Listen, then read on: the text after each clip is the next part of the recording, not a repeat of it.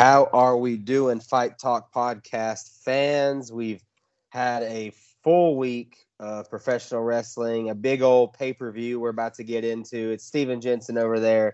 It's John Mosley over here, man. Uh, good to be here on a Monday, bro. Very busy weekend uh, for both of us. Uh, you had you watched. I mean, I, I was at a couple of shows in a couple states, but you ended up watching roughly like 38 hours of wrestling over the weekend. Yeah, I watched a lot of pro wrestling, dude. A lot of MMA. Like this was a great weekend. Um, you know, we had GCW, we had IWT, a bunch of stuff on IWTV with like ICW and all that good stuff. There was St. Louis Anarchy on Twitch. There was yep. there was a ton of great stuff. If you want to check out IWTV, by the way, use code Fight Talk F I G H T T A L K. Uh, throw that in the promo code spot. All is one word with no space. It helps us us right here on the show out a lot when you do that. But yeah, man, it was it was fun because uh, yeah, we had all that wrestling on Friday. Um, I can't say it enough, man. Like that GCW show, I've been talking about it a lot online. That was probably my favorite pro wrestling show I've seen all year, especially especially the first half of the show. That was like the best like five match run I've seen all year on any show. And you know, if y'all want to check that out, that's on FITE TV, F I T E, FITE TV. Um, so uh, just shout out to FITE TV also for uh, for you know putting that show up there because you know FITE TV's got a lot of re- really good stuff going on with them too. Been watching a lot of shows there. The VSX show that uh the VXS. I don't, dude. I hate the name of the the the branding for that because S and S and X sounds so similar, and and I always never know if I'm saying it right. And I wind up saying like three different times. Violence X Suffering that was on uh, FITE TV as well, and you were on commentary for that for the for the bootleg. So like, yeah, people who listen to this, if you're a fan of, of pro wrestling, there's never been a better time between IWTV and FITE TV uh, to be watching stuff. But yeah, we had that. Then we had the the watch along on uh on Fightful's uh, YouTube channel for the for the UFC pay per view that we're about to get into. So yeah, it was a good weekend, man. Yeah, good stuff all around. Shout out the crew. Shout out everybody uh, giving us some love on the IWTV. But as you just said, my friend, UFC 264 is in the books. Poirier versus McGregor 3 had plenty of finishes. We had a couple of really tight, close, dope decisions. Um, and then uh, anything else you'd want as a fight fan, of course, kicked off with a, a really good early prelim card, main event the rubber match, Dustin Poirier, Conor McGregor ends in the doctor stoppage uh, at the very end of the first round, uh, in between the first and the second round to be exact. Poirier with the win.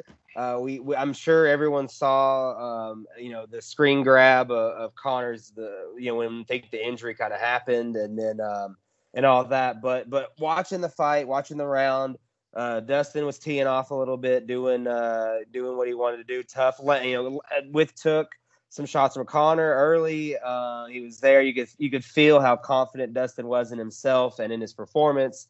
Uh, how did you feel, obviously, about how things went? And then um, we can get in. Dana White had a lot to say about both these guys and their their roads uh, after the fight. But but first, for sure, what did you think with how it all played out? Yeah, so you know, I think I think Conor was getting the better of the kickboxing. Uh, mm-hmm. You know, Conor was landing, he was landing good leg kicks uh, throughout most of the first round. Um, you know, but Dustin, and we were saying it, you know, heading into the fight, Dustin is just a more well-rounded fighter than Conor is. Just at the end of the day, Dustin has the ability to get Conor on the ground. Conor does mm-hmm. not have the ability to always stop that takedown. And Dustin, when when Dustin got Conor on the ground, it was all Dustin. Um, now that being said, the the end of the fight was very unfortunate for a lot of reasons. I'll preface it by saying obviously it's a 100% completely legitimate win for Dustin Poirier. I say the same thing. Like, there's people who think that Chris Weidman doesn't deserve the second win over Anderson Silva. And all, no, Chris no. Weidman checked a leg kick, 100. Yep. Like that. That's that is he won that fight 100% legitimately. Um, even like Carlos Condit and uh, and Tyron Woodley, like same kind of thing. Condit's leg got all screwed up, but it was like Woodley won that fight, like 100% won that fight. Like Condit got hurt during the fight. Doesn't matter if it's your leg, your arm, your head, whatever. Like you got hurt during the fight, and, and so so all that being said, the only reason why there's any kind of know the right word. Um, controversy, I yeah. guess, Yeah. is because so Conor. What I believe happened was Conor kicked Dustin. Dustin said in the post fight, like he felt when Conor's ankle or, or tibia, wha- whatever Yeah. it technically is, uh, where he felt it break like on him, and then Conor, you know, planted that leg, and and it was almost kind of like not nearly as bad, but gave you kind of like Sid Vicious WCW type vibes the way it rolled, and then Conor went down, and then of course you know Dustin poured it on him, and and Conor survived the round, but like there are there are ref- referees that would have maybe stopped that too, uh, that Yeah, that final flurry. But the the point is though that final flurry happened because of Conor's ankle. But Conor's ankle was broken because of legitimate fighting. Like you know, there's no excuse or anything. Like it wasn't like some. It really wasn't a freak injury. Like it, it, it only it's only a freak injury from the perspective you don't see it that often. But like the the at the end of the day, Conor was using his legs to try to kick Dustin. Dustin was defending it, or you know, Conor just whatever he hurt himself. Say whatever it is, like he got hurt during the fight, which is completely legitimate, and that led to the finish. So, so Dustin won this, in my opinion, no controversy whatsoever. Now, they, the to kind of get to what you were saying when you asked, the, you know, the question, and you, you mentioned Dana White hmm you know, so Dana was saying after the fight pretty much that he he's like, all right, well, Conor's gonna go get surgery. He had surgery yesterday morning. Um, and when Conor's ready to come back, he'll fight Dustin again. And on one hand, well, so here's there's a lot that goes into this. So because because Dana also did backpedal a little bit at certain points, and he like made it pretty clear that he knows obviously that Conor versus Nate is is an option too, always. Um, but so if Con- so Dustin Poirier is going to fight Oliveira for the title next. This- yeah. right. Yes. Has so, to. So so at this point, there's no there's no doubt about that. There's at least there shouldn't be any doubt about that. Conor or sorry, Dustin versus Oliveira for the belt. That makes the most sense for sure. Make that fight. Now it's going to take a minute for Conor to come back. So could Conor fight Dustin in his next fight? Possibly. But but the way that I the way it has to be handled, in my opinion, is if Dustin beats Oliveira for the title, it shouldn't be Conor next. Because Conor's lost too many fights in a not in a well, he has lost a few in a row now, Mhm, but yes. but but he's it's at a point where like that's I know the UFC would probably still book it because it's still a big money fight, and then it's this fight, it's the fourth fight, and the title's on the line, and if Conor wins, and they run it back a fifth time, and they try to make even more money and all that, but Con, I mean, there has to be. There has to be some sort of. I, I know the floodgates are open with with um uh, super fights and and all money fights and all that kind of stuff. I get that, but like we should not be living in a world in in MMA, especially in the lightweight division that's so stacked, where Conor McGregor, looking the way he's looked in his past few, and then also coming off an injury, would get a title shot against. It, it wouldn't matter who the who it is. Like just the fact that he, he like to give him a title shot right now, I think is ridiculous.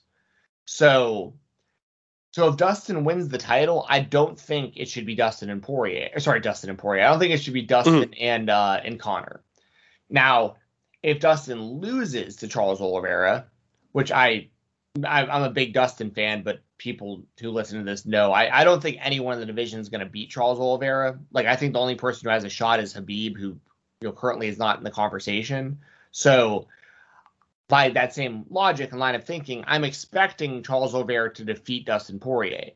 If that happens, I don't have nearly as much of a problem of them doing Dustin versus Conor a fourth time because at that point, that's going to be the best way for Dustin to make more money before he's done also. Right. You know, because like there outside of Nate Diaz, which is also an option. You could do Dustin versus Nate. You could do Conor versus Nate. I mean, Nate's still in this mix for sure.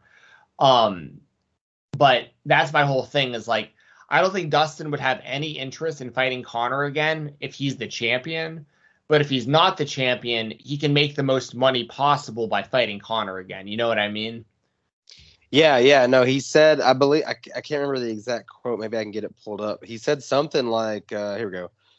Poirier says he'll fight McGregor again, whether in octagon or the street. well, there you go. I mean, uh, you don't you don't say the stuff he said. In quote, Dustin Poirier.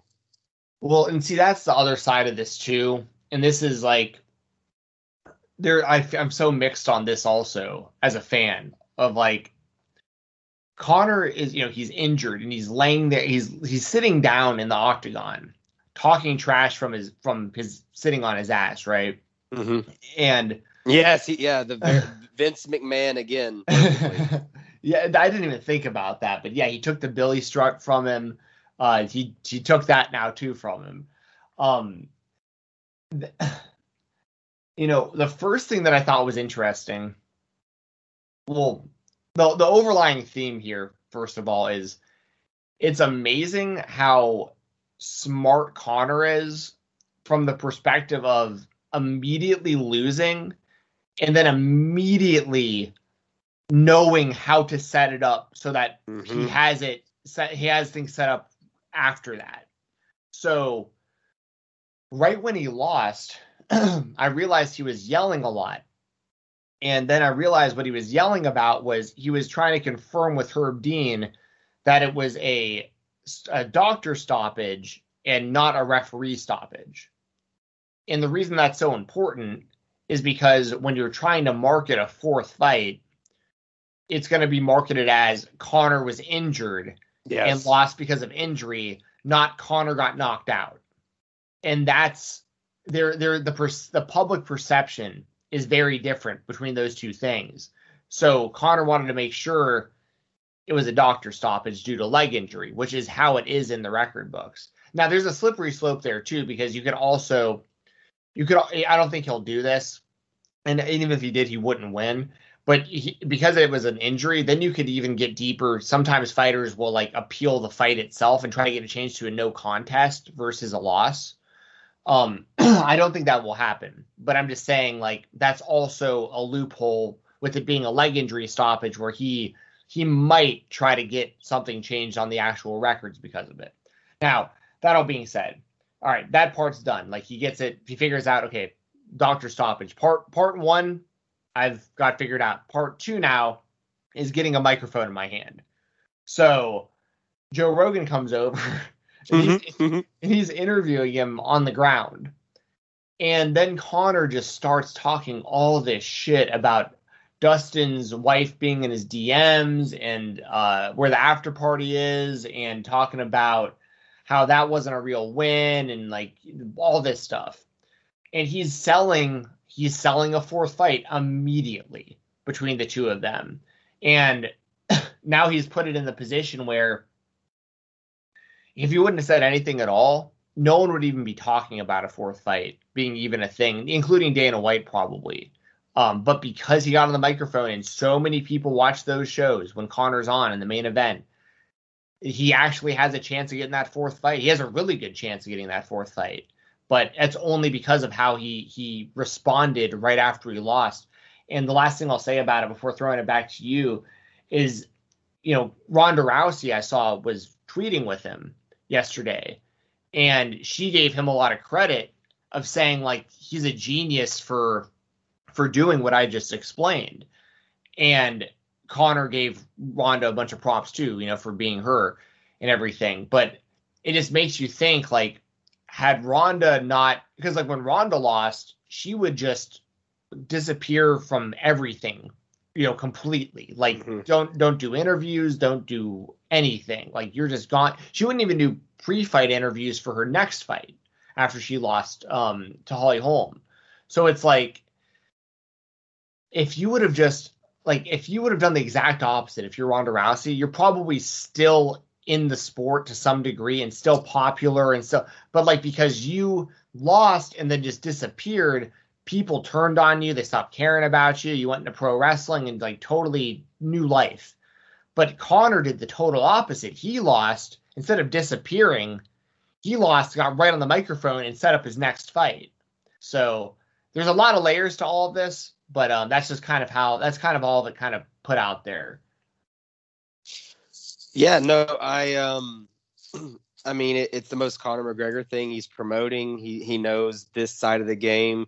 Uh, we met, we've talked about it before. It took him like that that one boxing uh, pre-fight press conference thing to kind of get the different groove of uh, the difference between the you know the the pre-fight MMA antics and boxing antics. He he learned that quick. So uh, he, he's when it comes to the business side, that's what you do. He knows go personal. Uh, personal is always gonna create some controversy, which creates the cash.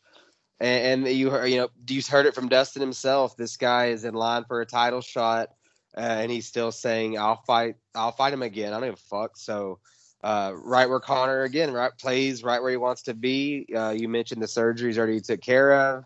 I would not be shocked to see Dustin get uh, get that title opportunity with Conor there, maybe talking and this and that at the fight. Even you know what I'm saying? Like that just that feels like the move. Uh, this was this was Dustin Poirier's 20th UFC win. I, I don't know if we'd mentioned that yet. That just felt like like pretty nuts. Uh, we we've watched this guy grow so much, but yeah, 20 wins in the uh, the UFC banner on a pay per view that we we also talk about how Dana White, not one to always, you know, we don't see the UFC numbers uh, on the ESPN Plus pay per views as much as we used to, but feeling pretty good about this one. Uh, I believe he said the early predictions, they think they're going to come in about 1.7, 1.8 million pay per view buys for the uh, the 264 card.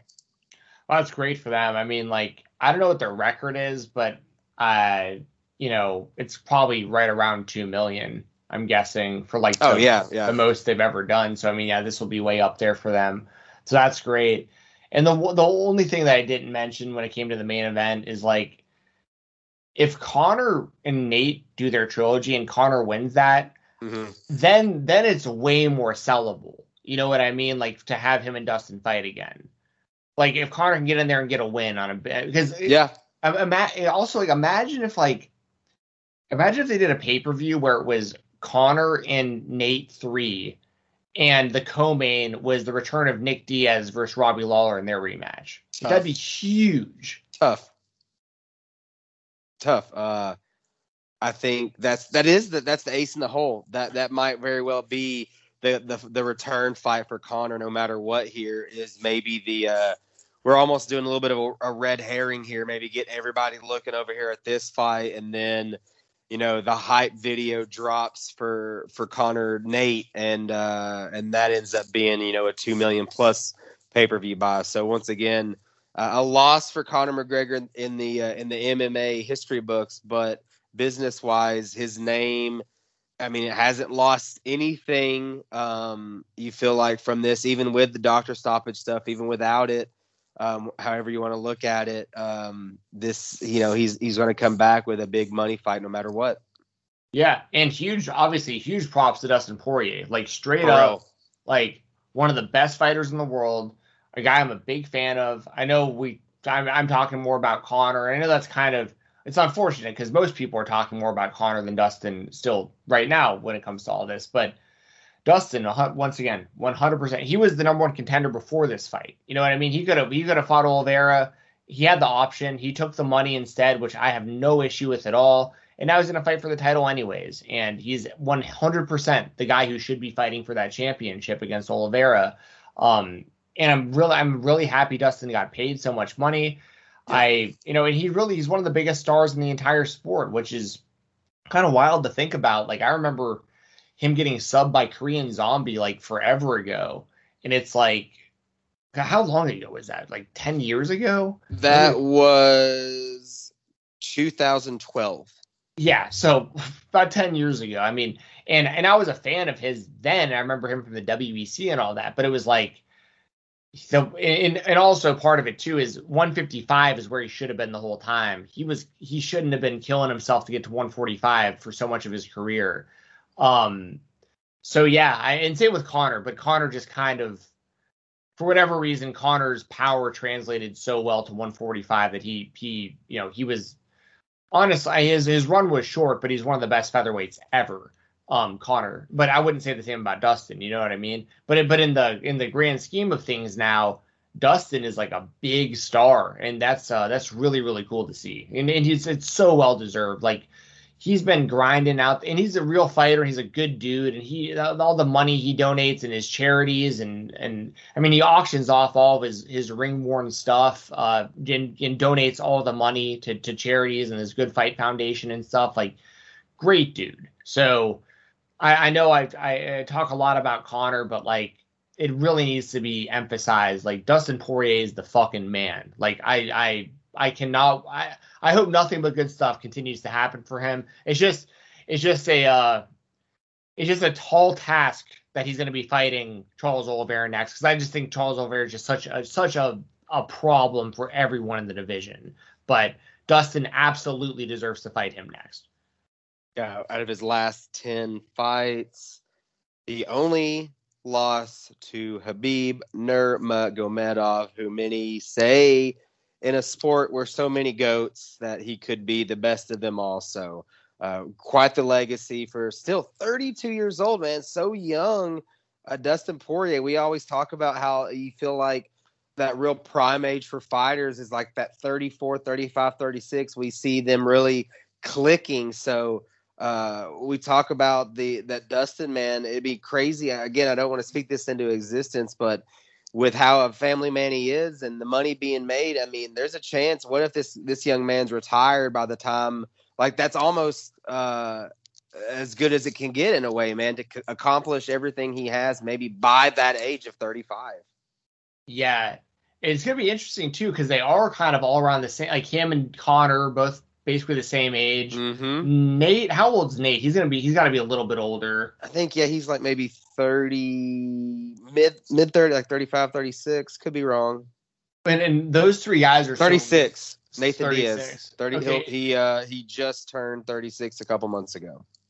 And those guys are so linked to, together, and you know Khabib, you know, recently retiring and all that. It's kind of interesting to think like, what if? I mean, just hypothetically, like, what if, you know, Dustin at some point, you know, the next couple of years or the next year or the next few months or even, you know, Dustin and Conor fight each other again, and they're both like, it's like double retirement. They're just like, we both made enough money, and like we're both gonna retire. You know what I mean? Like the you.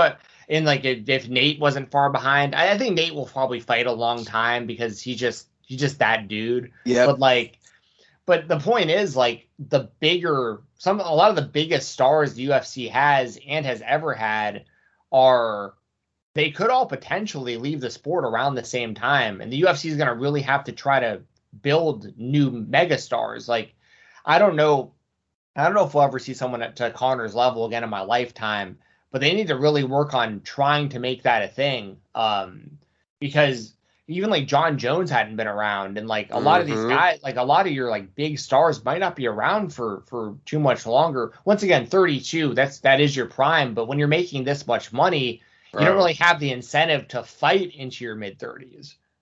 Oh yeah, man. Yeah, especially when you have everything going so well outside of life right now, like it is for Dustin Poirier, man. And again, it's a story that you love to see. Uh, been a fan since the Fightville days. Um, yes, great shout- documentary. Great documentary, great person. All the love, all the flowers for Dustin Poirier with this win again. Twentieth win under the UFC, the Zuffa banner. Actually, not even maybe the Zuffa banner. I think he had some. Um, but yeah, twenty wins under the UFC banner for Dustin Poirier. Awesome, dope main event. The co-main event, and I'm going to use Dana White's quote for uh, for this co-main. Gilbert Burns, when asked about the fight, about Gilbert Burns winning, Dana White, he won it wasn't a good fight, but he won. So Dana not fired up about the win. Did happen. Burns, unanimous decision, 29 28 across the board. Uh, how did you feel about this one when the final bell was ding, ding, ding, Steven Jensen? I honestly think Dana White needs to shut the fuck up when he talks about this kind of stuff. When he's talking Bro. about his, when he's talking about his fighters who have just put their, I mean, literally put their lives on the line in the octagon. For and, real. And that wasn't a boring fight. That's why it, it bothers me even more. And and also on paper, like you're Dana White. Like how how do you not know that it, could potentially have looked like this? Like Stephen Thompson's the better striker. Like if you're talking like traditional traditional striking, and Stephen Thompson is known to do the karate stance and to and to stay out of distance. And he does have boring fights sometimes, but sometimes he has really entertaining fights. It's kind of kind of hit or miss. And Gilbert Burns, you know he's got the power, but you know if the if the stand up isn't working out, he's going to go for takedowns. So like you you know these things if you're a fight fan when you book the fight to begin with. Like that's on that's on the UFC if they thought this was going to be like a guaranteed banger. Like that was on them to not put that in the co-main event. Like if you wanted to guarantee a knockout for the co-main, you should have put the heavyweight fight we're about to talk about as the co-main. So like Mm-hmm. I like Dana White. I hate hearing that kind of shit because it's like once again the fight wasn't even boring. No. Steven, I, I think when I watched it live, uh, I think I think I had Gilbert Burns winning the first round, and it was mainly I think it was mainly due to takedown. I Takedowns, yeah, same. The Same. second round I had Thompson. He Yep. he outstruck him. And then the third round I had Thompson up until with about two minutes left. Gilbert Burns got a takedown and then hit him in the pun- hit him in the face a bunch of times, and and won the fight. I had the same scorecards all the judges had 29-28. So it's like, and it wasn't boring. And Gilbert, Burns is a really good fighter, and so is Stephen Thompson. These are two of the best. These two. These guys are both top five in the welterweight division where you've got these stars in the, the BMF title and, and Usman, who might be the best fighter in the whole company. Like, and these guys are like right, under, right underneath that. And the, you're going to be out there talking about it wasn't a good fight. You're like, fuck that. That's so stupid. No, I, I agree. I thought the same thing. I read the I read the quote this morning and kind of thought like, I think of the right fight. And then like you, I had the same way. 29-28. The judges, we don't have the crazy judge at this fight that has a 30-27 going one way, very close. I thought the same thing watching it live uh, with Brett. We both said, you know, when like you mentioned the, the late takedown in the third, we both kind of were like, ah, that's probably it, man. If if Wonder Boy can't do like you know close close win for Gilbert, uh, a gr- very good win over over Wonder Boy, who uh, I mean wins all over names all over the world, and the legacy out of out of Stephen Thompson. So uh, Gilbert Burns, man, I, I'm with you. Like I was uh, uh, took back by it, but here we are. Uh, the the main thing again, Gilbert Burns with with a very impressive win in the welterweight division. Yeah, hundred percent, man. Um, you can't like, I, I, you, I can't take anything away from Gilbert Burns for the way he won that fight. Like it wasn't, and it wasn't even like I said, it wasn't like overly boring at all. Like the guy, did he get a finish? No, No, but but but He I- took a pretty nasty kick, right? Is that the third that Wonder Boy kind of landed, and for a second you're thinking, "Oh no!" And then you know Gilbert gets back and and gets so. I mean, there's little things in there that you're kind of like, okay, Yeah, for sure. And I mean, Stephen Thompson has never been uh, submitted as, in his entire career either. So it's like, great point. You know, so it's like once again, when you're booking this fight, like, did you did Danny go into this thinking like, oh yeah, Burns gets him on the ground, it's gonna be this really exciting submission? Uh, well, why would you think that? The guy's never been submitted. Like statistically speaking, the chances of that happening are very, very, very slim. Like if you're looking for a knockout, you probably shouldn't have put two guys in there like where one's a point fighter and the other one is the only way he's to get that finish is probably by like just landing a huge knockout shot. Like it once again, I think I thought the fight was entertaining. I thought on paper was a good matchup because both guys are in the top 5 of the division. And like I said, if you wanted a if you wanted something more exciting, you should have booked two fighters that you thought would have given you a more exciting fight, but like I don't we even said it in the in the preview show on this podcast. I was like, this fight could wind up being incredibly boring. Like, and I knew that going into it, just looking at it on paper, knowing the two guys. Like, I, so yeah, that's that's garbage for Dana. Dana's done that with a few guys. That's just like he's done it to to to um Curtis Blaydes a few times too with like his Mhm. wins, where it's like, bro, like then if you got such a problem with the way they fight, don't don't I mean, I'm not sitting here saying like fire them, but it's like if you have a problem with that, you need to do something. I mean, you'd have to either change the rules or just not book these guys because like there's going to be fighters who are going to primarily be wrestlers and grapplers. That's Um, right. You know. So, anyways, I yeah, I big win for Gilbert Burns. One, I, I like I said, I thought it was a good fight, and Gilbert looked great, and he's the number. I think he's ranked right underneath. Uh, probably right underneath the champion, maybe one below that. Let's see. We've got oh yeah, Covington's right above him. So you have Usman, Covington, and then Burns are the one, two, three at welterweight. So it's like you know, Burns, I, I don't think Burns will get a title shot coming off of that because he fought Usman so recently and got knocked out by him. But after the fight, I think I recall Burns calling out. Um, I know he called out Masvidal. I know he. I think he called out Edwards potentially too, and maybe maybe Nate. I can't remember, but but Burns called out like three different fighters right after the fight, and none of them were Usman. And they, they trained together too. Like the only reason they fought each other was because the title was on the line. Um, but you know, Burns is in a really good position still. Like if he wins one more fight, he'll probably get another title shot. So yeah, I mean, to, like that. Like it really just. I don't want to keep talking about it. It's just really it. It does bother me when when like if I was in Burns's position and I heard that, it's like your boss is saying that about you when like he really shouldn't ever throw you under the bus for anything like that ever and like there's no reason to to begin with. Like that wasn't I I get I would get it if it was like Poirier versus conor and like it was 5 rounds and all Dustin did was like get him on the ground and there was no strikes, no just held him or something. Yeah. Then I could then yeah. I could understand them being like, well, you know, we're kind of disappointed in that one because, you know, we were expecting more action. A lot of people bought it specifically for this fight and blah, blah, blah.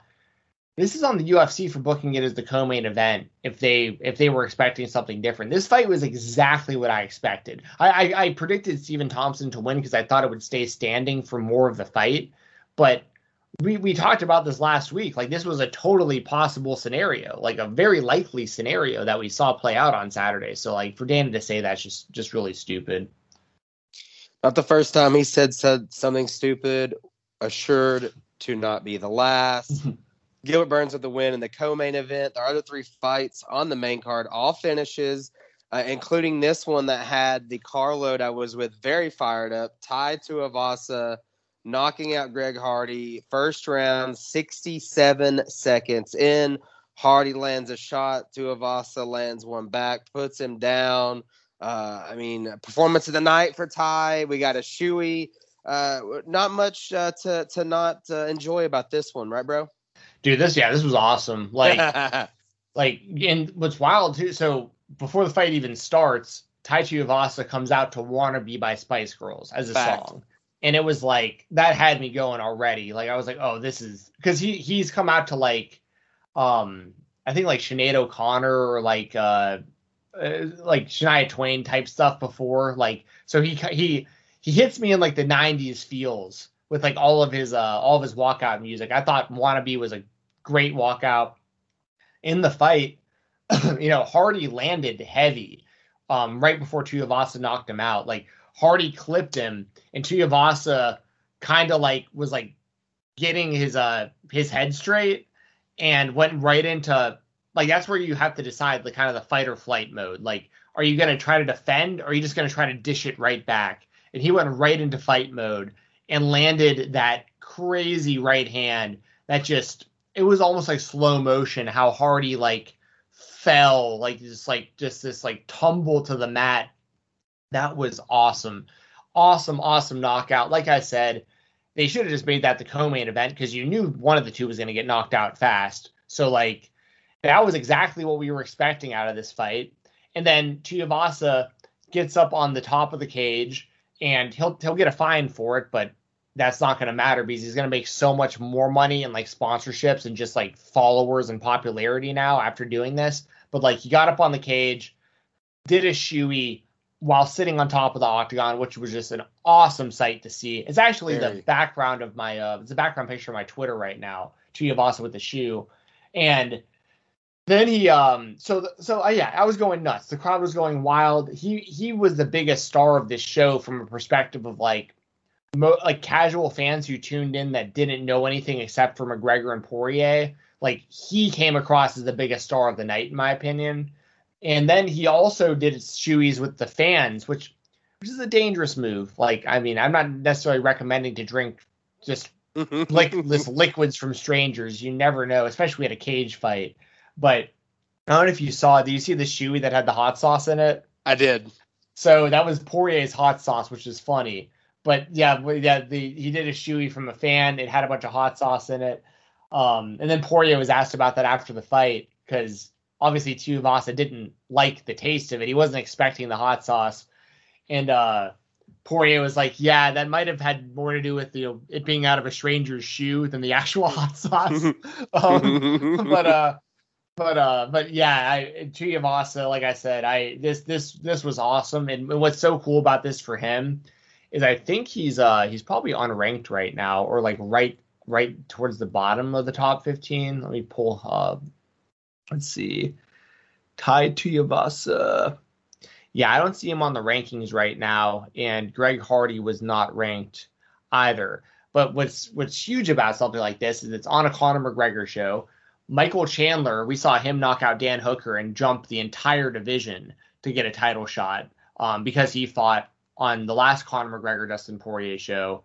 So Tuivasa is going to get a big fight, I guarantee it. He'll he'll be in there with like probably a top 10, maybe even top 5 guy in his next fight and it'll be either the co-main of a pay-per-view or the main event of a fight night is what I'm guessing. So a uh, yeah, I, I think I mean his his I mean that's that's a great way to try to build a star right there was what, what Tuivasa did. And there's going to be more talk, people talking about him doing the shoeies than the actual fight. Well, I shouldn't even say that though. We so many people want to see Greg Hardy get knocked out that it's like everybody want. Uh, there were so many fans. I felt like they won that night. It's like the fans that don't like Greg Hardy got to see him get knocked out. There was fans out there that love Tai Tuivasa and know that he does the shoeies if he wins, so we got to see it.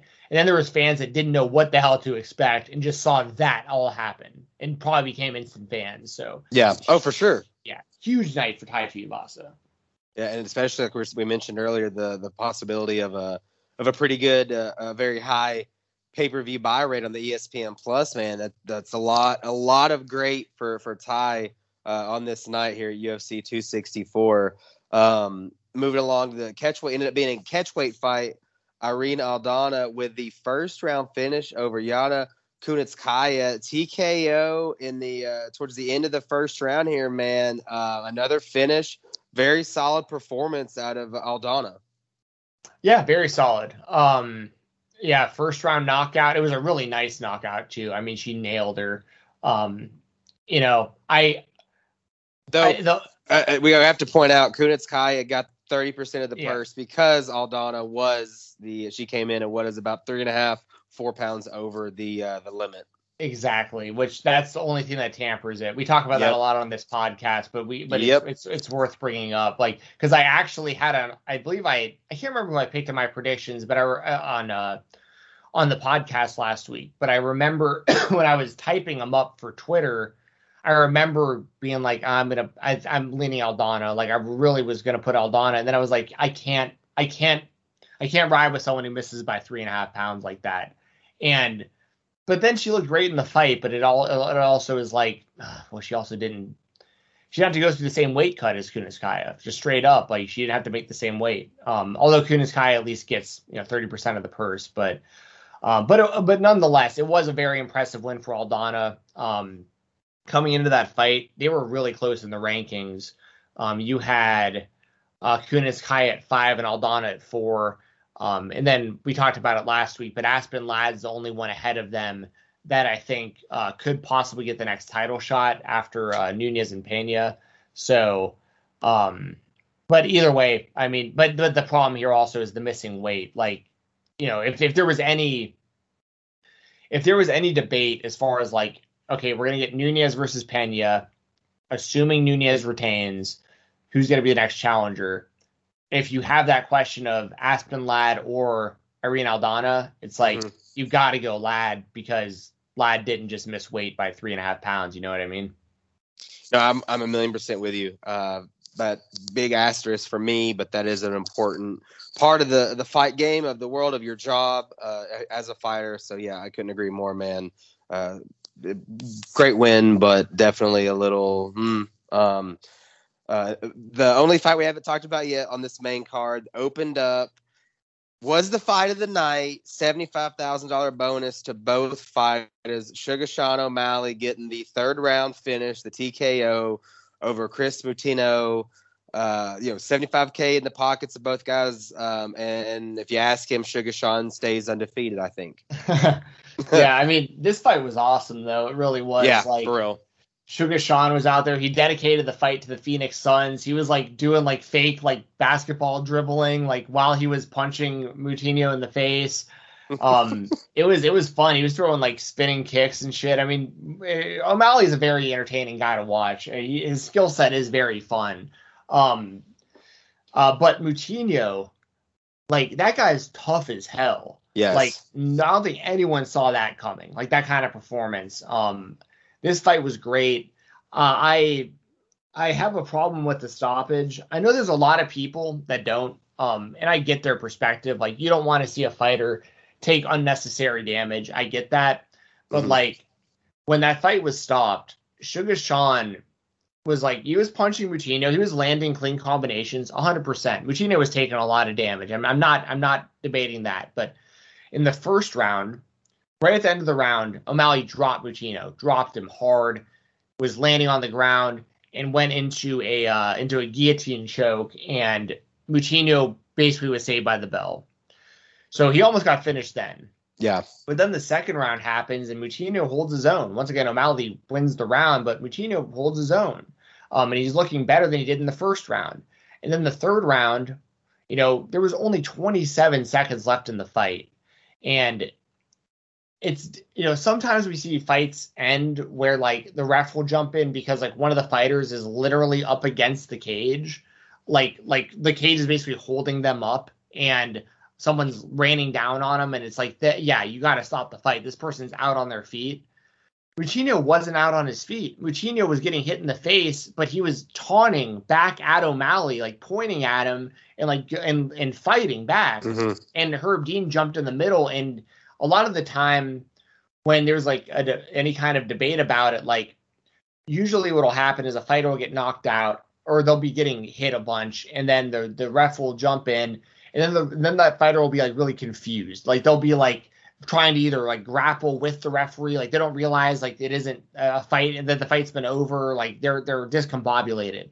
This wasn't like that at all. Moutinho, when he saw Herb get in the way, he was like, "Get out!" Like, I think he was yelling like for him, like Herb to like get out of the way because it was like he didn't know that he was stopping the fight. He had no, he was like, "What? What the fuck? Like, why?" There's 27 seconds left, and I'm still like I'm fighting back still. Like he wasn't. So so once again, he took a lot of damage, but he was in the middle of the octagon. He wasn't being held up by the cage. Right. And and he was taunting O'Malley like it wasn't like he was he totally had his wits about him. So I thought it was a terrible stoppage, um, especially with it only being 27 seconds left. Like if you by the same line of thinking, if you're Herb Dean, why didn't you just stop the fight in the second round then? because there was mm-hmm. there was there was times where Moutinho was in more da- in more danger than he was at the end of those when when the fight was stopped. So I don't. I just thought I thought it was a really shitty stoppage. I know there's people who who who didn't have a problem with it because of the damage, and I, I get I get that they're trying to look out for the fighters, but like I not not in this one. Moutinho went through way too much to be especially to be that close. exactly. So close. He went through way too much for it to be for him to and now once again, if like if like O'Malley would have dropped him, yeah, then we're talking a complete in the you know right at the end. That's a totally different thing. But Moutinho was still very much in that fight. Like he was gonna lose if it went another 27 seconds. But yeah, to go through all that just for the referee to jump in there, and then it's a TKO instead of a decision, and like it's it's just there's a lot to it. And it's like Herb Dean he's just so so so fucking hit or miss as a referee nowadays. Like it's so like he he just makes a lot of questionable decisions. He's still one of the best referees they have, but there's a lot of times where he does stuff like this, and I'm like, fuck, man, like mm-hmm. you wouldn't you wouldn't have done this ten years ago. What the fuck's going on? So, anyways, but but shout out Sugar Show, he looked great. Looked great, uh, even with it and in the way it did for Chris, uh, both 75k in the pockets. Sugar Sean adds another dub. Um, the only so we've you know Tai Tuivasa. I got one performance of the night. This was our fight of the night. Let's hop down the uh, the first fight on the ESPN prelim card. Dricus Duplessis got the performance of the night bonus in the middleweight division with a second round KO of Trevin Giles. Yeah, uh, Du Plessis is how I found out. That's I, I was saying Duplessis as well. It's and so tough. Like, I, I, know, I know. Uh, Du Plessis. Uh, yeah, beat Trevin Giles, nice knockout. I mean, I was kind of run through the, the the these prelims real quick. So like we have we had that knockout that was really nice. Topuria knocked out Ryan Hall on the ground, mm. and that was like holy shit because Ryan Hall is such an animal, especially as a grappler. And Hall kept trying to grab for the legs and, and basically pull guard and stuff. And Topuria just wasn't having any of it. He was just like he just started throwing hammer fists. Like Hall kept trying to grapple him, so he just started throwing hammer fists on the ground, and he just he nailed him. I mean, just Hall out cold on the ground, and that's going to really derail Hall a lot because you know he was undefeated going into that one, or at least undefeated in the UFC. I don't know if he was undefeated. Yeah, no, he, he hadn't lost. This was his first loss, his first career fight, 2006 loss, and then he had won every fight since then until this this past Saturday. Yeah, I mean that's a tough one. I still like Ryan Hall, obviously, but like that was that's a real tough one if you're him because because if he wins that fight, he's in the conversation with like the contenders at featherweight, and um, I always talk about it. featherweight's like my favorite top 15 in the in the whole sport uh, for the mm-hmm. UFC. Uh, then you had Michel Pereira and Niko Price. Those two guys went to war. It was a great, great fight. fight. Yeah, that was the one that I was looking most forward to on paper going into the show outside the main event and uh, it was a lot of fun. We got a Michel Pereira uh, moonsault attempt, so um, anytime I can see that, I mean, and Nico looked good too. It's just it was, I mean, and, and it wound up being a, a, pretty damn close fight. I mean, I, I think the Pereira decision was correct, um, but I, am a fan of both of those guys. I, I I could watch either of those guys fight on any show. They're they're both so entertaining.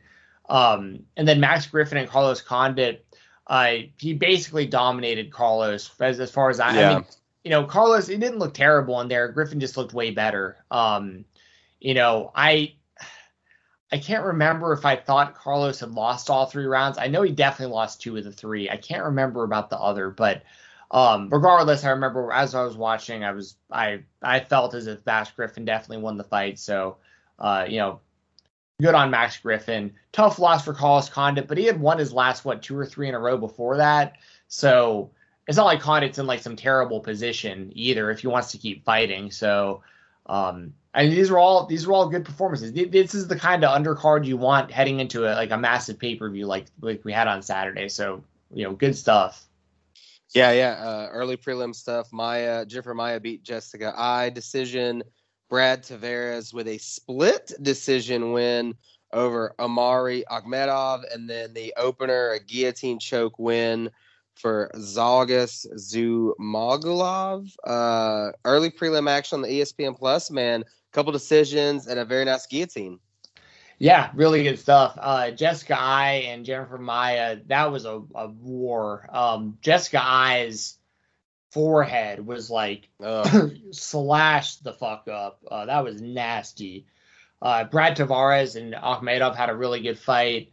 Um, I think I think Tavares pretty clearly won two of the three rounds. Um, so the split decision was kind of surprising because I, but I, I, mean, nonetheless, Brad Tavares is a really, really, really damn good fighter, and so is Akhmedov. Uh, both these guys still have bright futures.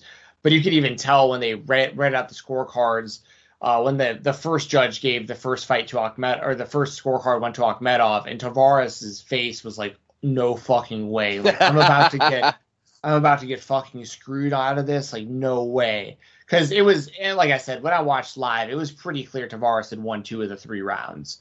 Um, so so yeah, you had that, but yeah, Tavares. We talked about him last week. Uh, a guy with a deceptively impressive resume. Um, For real. You know, he's lost to a lot of the people. He's a lot of the top tier guys he's been in there with, but he's been in there with like a who's who of the best fighters that division's ever had.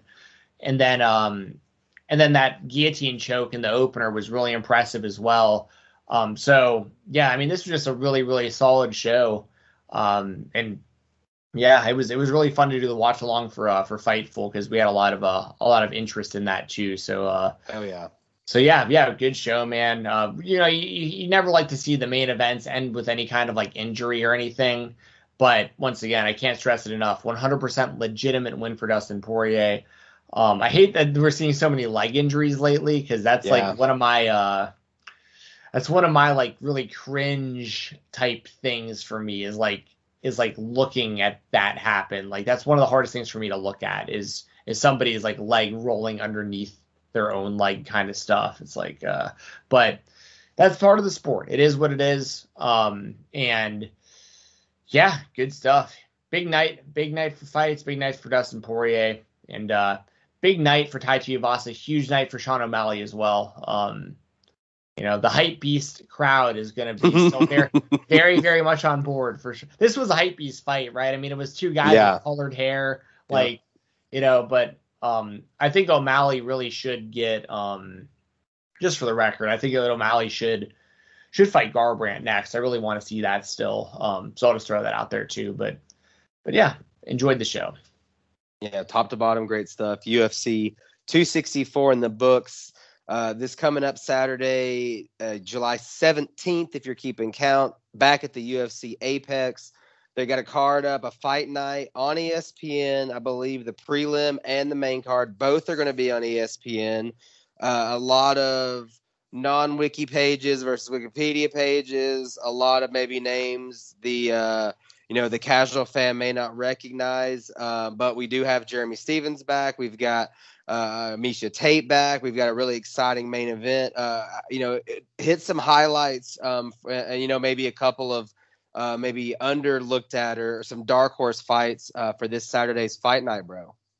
Yeah, so you know, obviously, this was supposed to be Max Holloway versus yes. Yair Rodriguez. You know that it's a bummer that's not happening because that's like on paper that's maybe the best fight of the entire year.